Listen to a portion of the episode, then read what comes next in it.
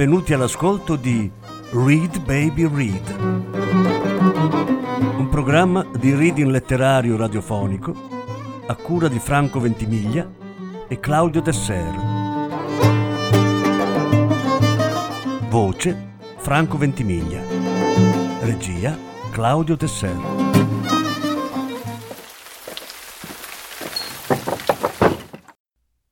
Viola di grado Fuoco al cielo. Dodicesima parte. Guardò l'orologio, ma aveva la vista annebbiata. Comunque era ancora notte e lei voleva uscire. Scese dal letto, tutta nuda, recuperò il vestito di mussola stropicciato e il maglione verde dal pavimento e indossò il cappotto. Uscì sulla neve. Camminò lungo il lago Baikal non pioveva più. Le rive semibuie del lago erano inondate dai cadaveri iridescenti di piccoli pesci simili a mani. I golio bianca, i pesci carichi d'olio che vengono dall'Artico. Li usavano per farci le lampade. Lo stronzio li aveva decimati. Nessuno sa niente del lago Baikal, tranne che è il più profondo che c'è e che forse sotto c'è una stazione aliena, ma nessuno l'ha mai vista. Tamara continuò a camminare finché le gambe non le facevano male. Pensò ai suoi anni di insegnamento. Nei primi tempi era entusiasta di avere un lavoro tutto suo. Era il 1981, era settembre, pieno di foglie gialle sui marciapiedi e di un'aria frizzante. Si cominciava a dimenticare il disastro, a pensare ad altro. Ma una compagnia finlandese si era unita da un mese alle operazioni di scaricamento aveva iniziato a buttare i suoi rifiuti nucleari nel fiume. La discarica della Russia era diventata la discarica del pianeta Terra. Camminò per ore. Forse fu allora che cominciò il dolore, dal polpaccio in su come una scossa di elettricità. Tamara arrivò al centro della cittadina. Era tutto chiuso. Di fronte a una farmacia a cui mancava la prima lettera del nome, trovò una cabina telefonica. Chiamò il numero del centralino e quindi la pensione e l'interno della camera. Pronto, chi è? Eh, Vladimir, sono io. Dove sei? Dove diavolo sei? Rimanciati quello che hai detto. Ma che cosa? Quando? Prima. Hai detto che mi ami. È la verità. Appunto, smettila di amarmi. Non ha senso. Cosa stai dicendo? Ha senso per me. Devi ascoltarmi. Torna qui, ti ammalerai. A quest'ora c'è brutta gente. Solo se mi prometti che smetti di amarmi. Quello che vuoi, Tamara, basta che torni. Riattaccò. Tornò al lago e si sedette tra i pesci morti, ginocchia tra le mani. Il sole sorgeva e accendeva le teste, le pupille ferme color catrame. Si sdraiò sull'erba, che era umida e viscida. Era solo l'inizio, era solo la fine. Chiuse gli occhi e cercò di accettare accettare tutto, il mondo il lago e i pesci morti, il futuro e il passato. Non conosceva ancora il suo Alyoshenka, piccolo Alyoshenka, troppo piccolo per stare al mondo. Non sapeva ancora quanto l'avrebbe amato, nella sua testa per tutta la vita, e nella vita per 120 minuti. Aveva le mani freddissime,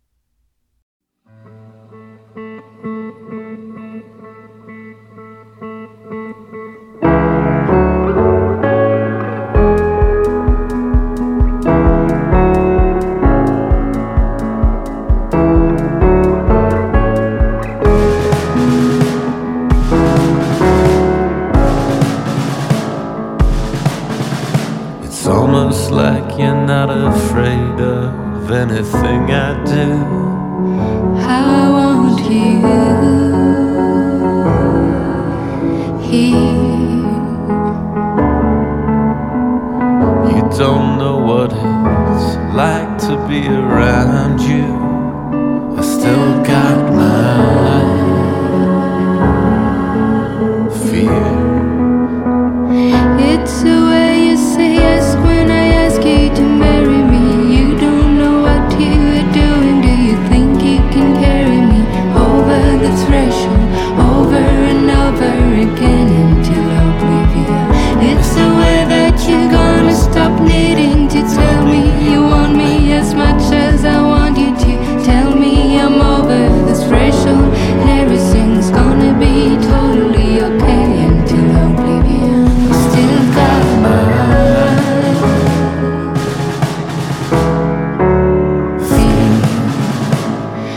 still got my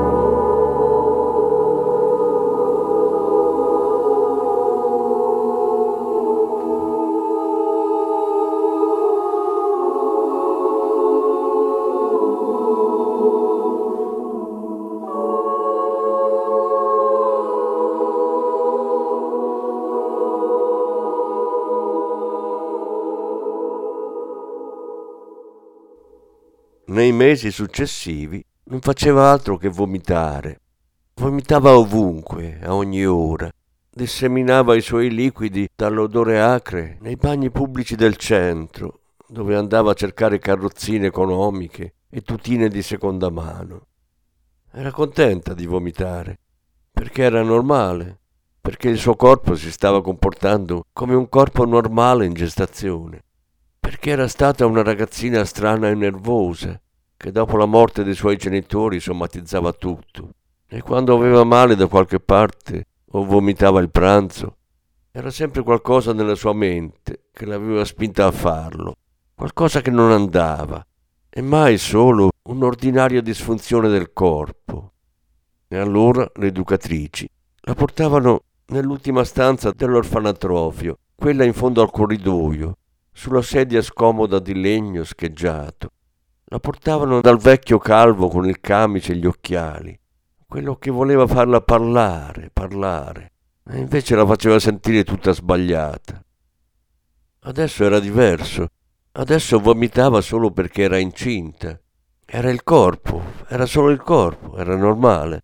Adesso Tamara era finalmente normale.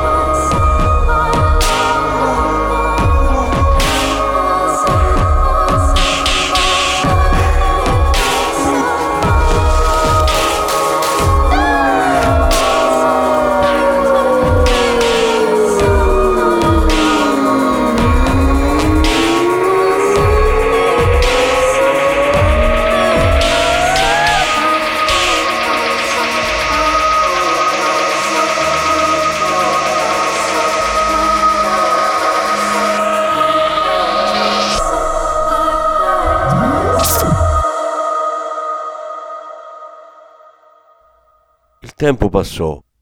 Lei era enorme e faceva sempre più freddo.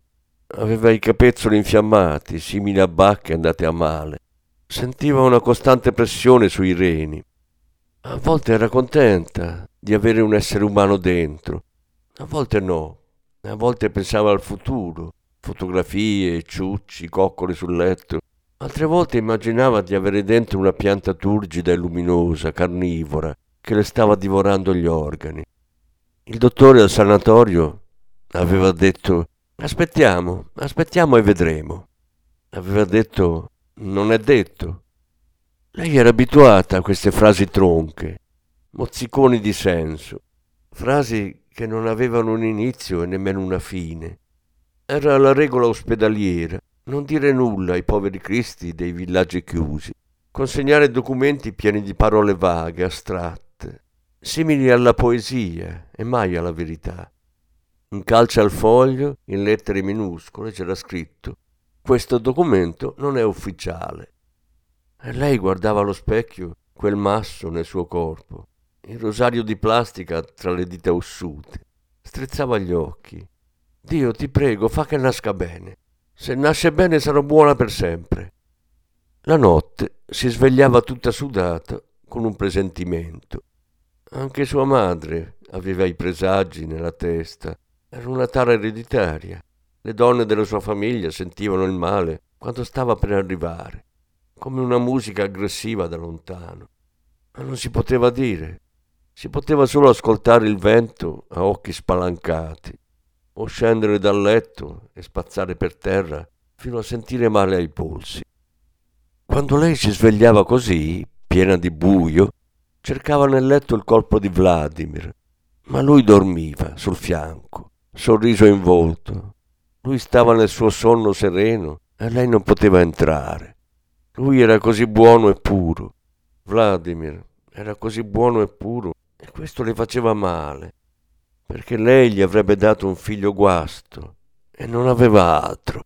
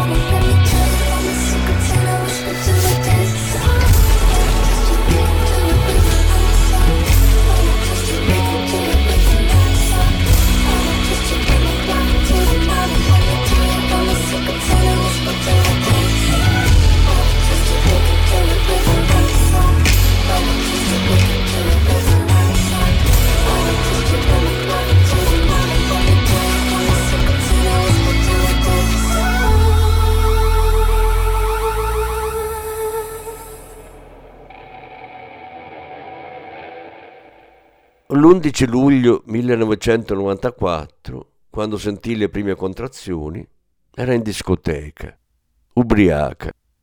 Un tipo dagli occhi scuri, bellissimo, l'aveva fissata per mezz'ora da una poltrona in pelle, fumando, mentre lei cercava di concentrarsi sul notiziario in tv. Le aveva detto di chiamarsi Miroslav. Era stata impulsiva. L'aveva seguito senza opporre resistenza, dietro i cespugli, da soli. Si era tolta il reggiseno, ma l'uomo rideva, non parlava, rideva soltanto, come un demente. E lei non gli aveva detto nulla quando lui le aveva bloccato le braccia sopra la testa, una presa forte, mani dure e bianche, una morsa, e la guardava come un maiale appeso, gli occhi umidi, la saliva in circolo. La guardava e basta, rideva, le allargò le gambe e la penetrò con forza. Poi l'acqua scoppiò dappertutto. Tamara si trasformò nel fiume avvelenato e urlò. Sta nascendo, lasciami, ti prego. Ma lui, impassibile, continuò a penetrarla, anche se era stretta e avvilita, il sangue bloccato nei polsi. Lui sbavava e rideva, i denti gialli, affogava con lei nel suo fiume avvelenato. All'ospedale ci andò in autostop e senza cappotto, che forse era rimasto nel fango in mezzo alle sterpaglie. Corse via sul prato scivoloso, cappello in mano, la borsa pure, mentre Miroslav si puliva e riagganciava la cintura. Sul ciglio della strada, al buio, spettinata, il trucco nero sbavato dagli occhi, la gonna storta, tendeva il braccio e aspettava. Non sapeva come chiamare Vladimir, non ricordava a memoria il numero di casa, non l'aveva mai saputo. Non aveva mai usato quel grande telefono bianco che lui aveva introdotto in casa. E in ambulanza non ci voleva andare, assolutamente no, perché le ricordava quell'ultima corsa con i suoi genitori, mezzi incoscienti, orizzontali sulle barelle. Finalmente si fermò una macchina rossa, una coppia, giovani e gentili. Le dissero di sdraiarsi sul sedile posteriore le diedero dei fazzoletti, misero in moto, dissero è tutto a posto, resisti. E lei rispose siete degli angeli mandati da Dio. Avete visto che Dio mi vuole ancora bene. Poi sentì una fitta più forte, si piegò sul sedile, denti serrati, e per qualche ragione si ricordò la sensazione dell'inginocchiatoio di legno liscio sulle gambe da bambina. Si ricordò di tutte le volte in cui era stata inginocchiata in chiesa con i suoi genitori, tutto il villaggio stipato nella piccola chiesa in pietra, per implorare Dio di scacciare il diavolo dalle ossa. Della volta in cui lei aveva tirato il vestito della madre e aveva detto andiamocene mamma. E la mamma aveva sorriso, un sorriso pieno di tenerezza e irreparabilità. È troppo tardi, piccolina. Se anche ce ne andassimo a San Pietroburgo o dall'altra parte del mondo, il male ce lo portiamo dentro.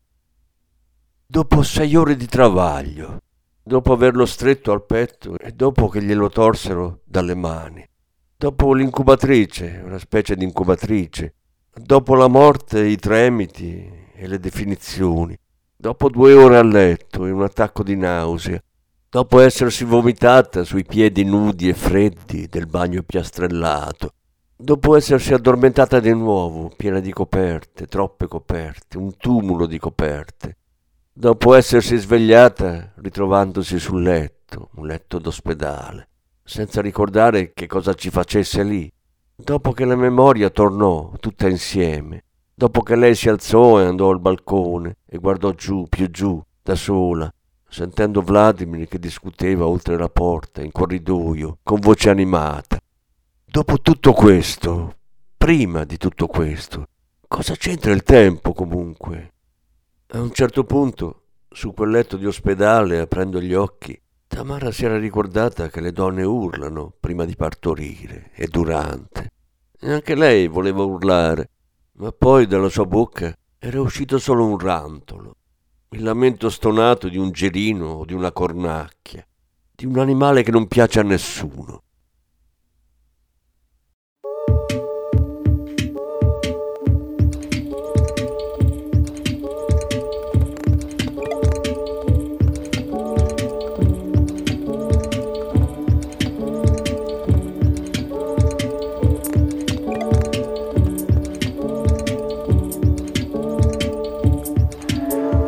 stuck out here in the hallway for way, way too long.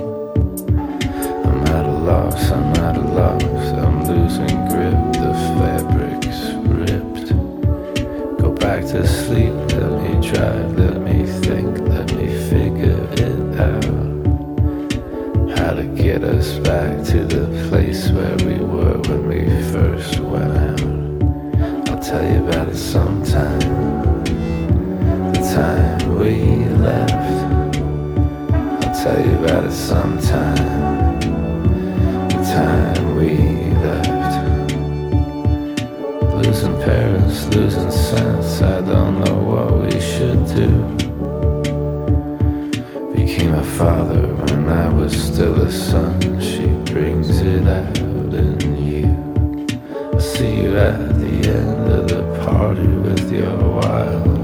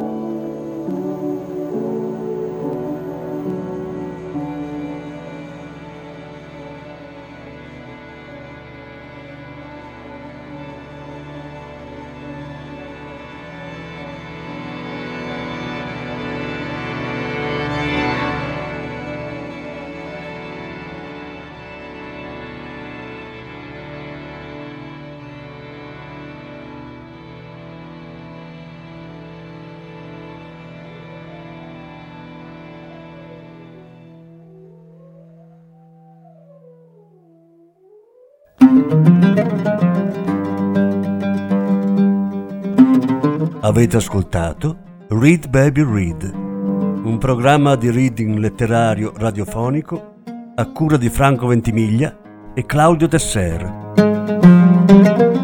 Grazie per l'ascolto, alla prossima settimana.